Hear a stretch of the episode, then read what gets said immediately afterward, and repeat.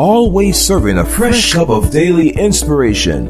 Dianna Hobbs. Today's inspiration is to assure you that this battle belongs to the Lord. Know that God is your weapon of defense and He will not allow you to be defeated. That circumstance may be extreme and very difficult, but as the saying goes, man's extremity is God's opportunity. He loves to step in and make it all right. Welcome to this, your Monday, April 9th, 2018 edition of your Daily Cup of Inspiration podcast. I'm Dianna Hobbs, founder of Empowering Everyday Women Ministries, a 501c3 nonprofit organization that distributes free resources worldwide to help you grow in your faith and become every single thing God has destined you to be. I bring you warmest greetings live from Empowering Everyday Women Ministry studios in the city of Buffalo, New York. It is 30 degrees in the Queen City, still chilly. I'm toasty here in the studio, but it is a cold one in Buffalo. But guess what, Daily Cup family? Around Friday, according to weather forecast projections, we're supposed to get up over 60 degrees. How cool will that be? right? Round of applause. This staff is excited. It's supposed to be rainy, but we'll take it. So we're warming up. Even though the temperature is going to take a nosedive again, we are seeing signs of life, a little bit of evidence that spring is here. But whatever the weather, the SON is shining in our hearts and you are here. I'm so excited to share today's word with you. Every cup of inspiration podcast you hear is available as a free resource for you. You have the opportunity to stream, download it as many times as you like on iTunes, Google Play, Stitcher.com, Player.fm, your daily cup of inspiration.com, and also on YouTube under my name, Dianna Hobbs, D-I-A-N-N-A-H-O-B-B-S. It's so convenient to subscribe to that channel because every time a podcast is uploaded, the notice comes right to you. You'll be among the first to know. I'm big on convenience. I don't know about you. So kudos to those of you who have subscribed under Dianna Hobbs. Let's begin with the prayer so we can get into this word from the Lord today. God our Father, thank you for the manna from heaven that you send to us to feed us afresh. God, we open up our hearts to receive whatever it is that you have to say. Thank you for this, your precious son, your precious daughter who has pressed play once again. You want to minister to their needs today. And so I thank you for anointing this word. It is tailor made for their situation. It will lift them and empower them to do your will. In Jesus' name, amen. So, Daily Cup family, I had this dream last night, and in it, there was this enemy who was after me, and I tried calling my sisters. They were in nearby rooms in this dream. For some reason, they couldn't seem to hear my voice when I called. It was a terrible feeling. At first, I was in bed and I was too weak, and my voice wasn't strong enough to get anybody's attention. I did everything I could to stir them awake and get their attention. In one of my sister's rooms, remember going and jumping on the bed and trying to wake her up, but she didn't seem to notice me. And when she did wake up, she was groggy and couldn't get her mind together. So I didn't have any help. I pondered calling friends in the dream, but I didn't know if I could make it to the phone in time before the enemy would catch up to me and harm me and potentially even take my life. So I knew I was in grave danger. He had entered my house to steal from me, to destroy me, and to end me. And with none of my loved ones answering and nowhere to go, I felt like I was out of answers and options. I was going to die that night. But then I had a moment of clarity in the dream. A voice spoke to me from heaven and said, you need to call on Jesus. That's where the power lies. So I began to call on the name of the Lord. And when I did, I got stronger. The fear started leaving. My voice was more authoritative. And next thing I knew, I was in front of the enemy face to face, armed.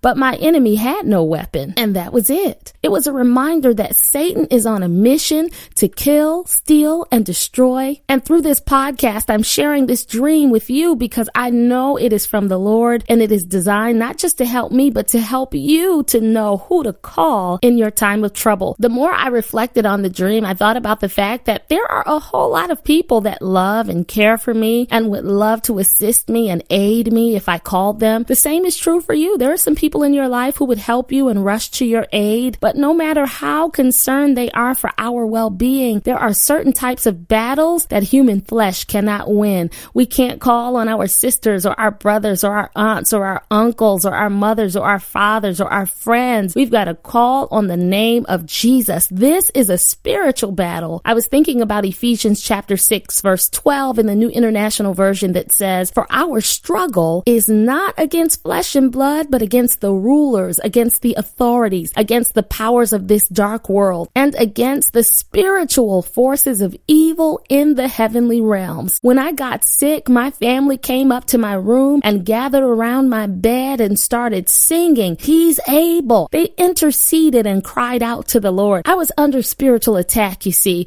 The forces of darkness had come in to rob me of my health, vitality, and ultimately my life, but it wasn't my time. God said not yet. But in order to win that battle and come against the enemy's forceful and vicious assault, we needed a spiritual weapon of defense. Isaiah 59 and 19 in the King James Version reminds us that when the enemy shall come in like a flood, the Spirit of the Lord shall lift up a standard against him. God stands up on our behalf because this battle belongs to the Lord. I'm reminded of the story in 1 Samuel chapter 17 verses 41 through 54. It's very familiar about David and Goliath. I so love verse 45 where little ruddy David tells this imposing, intimidating, irreverent Goliath, he said, you are coming against me with a sword, spear, and javelin, but I come against you in the name of the Lord Almighty, the God of the Israelite armies which you have defiled. Oh, the Bible lets us know that the name of the Lord is a strong tower. The righteous runneth into it and is safe. David's awareness of the power and sovereignty of God gave him the confidence he needed to speak to that giant. When you know who you are and whose you are, you can walk boldly into the enemy's territory, fully assured of your victory because God is fighting for you and this battle belongs to the Lord. 2 Corinthians 10 and 4 says, For the weapons of our warfare are not carnal, but mighty through God to the pulling down of strongholds. In 1 Samuel 17 and 26,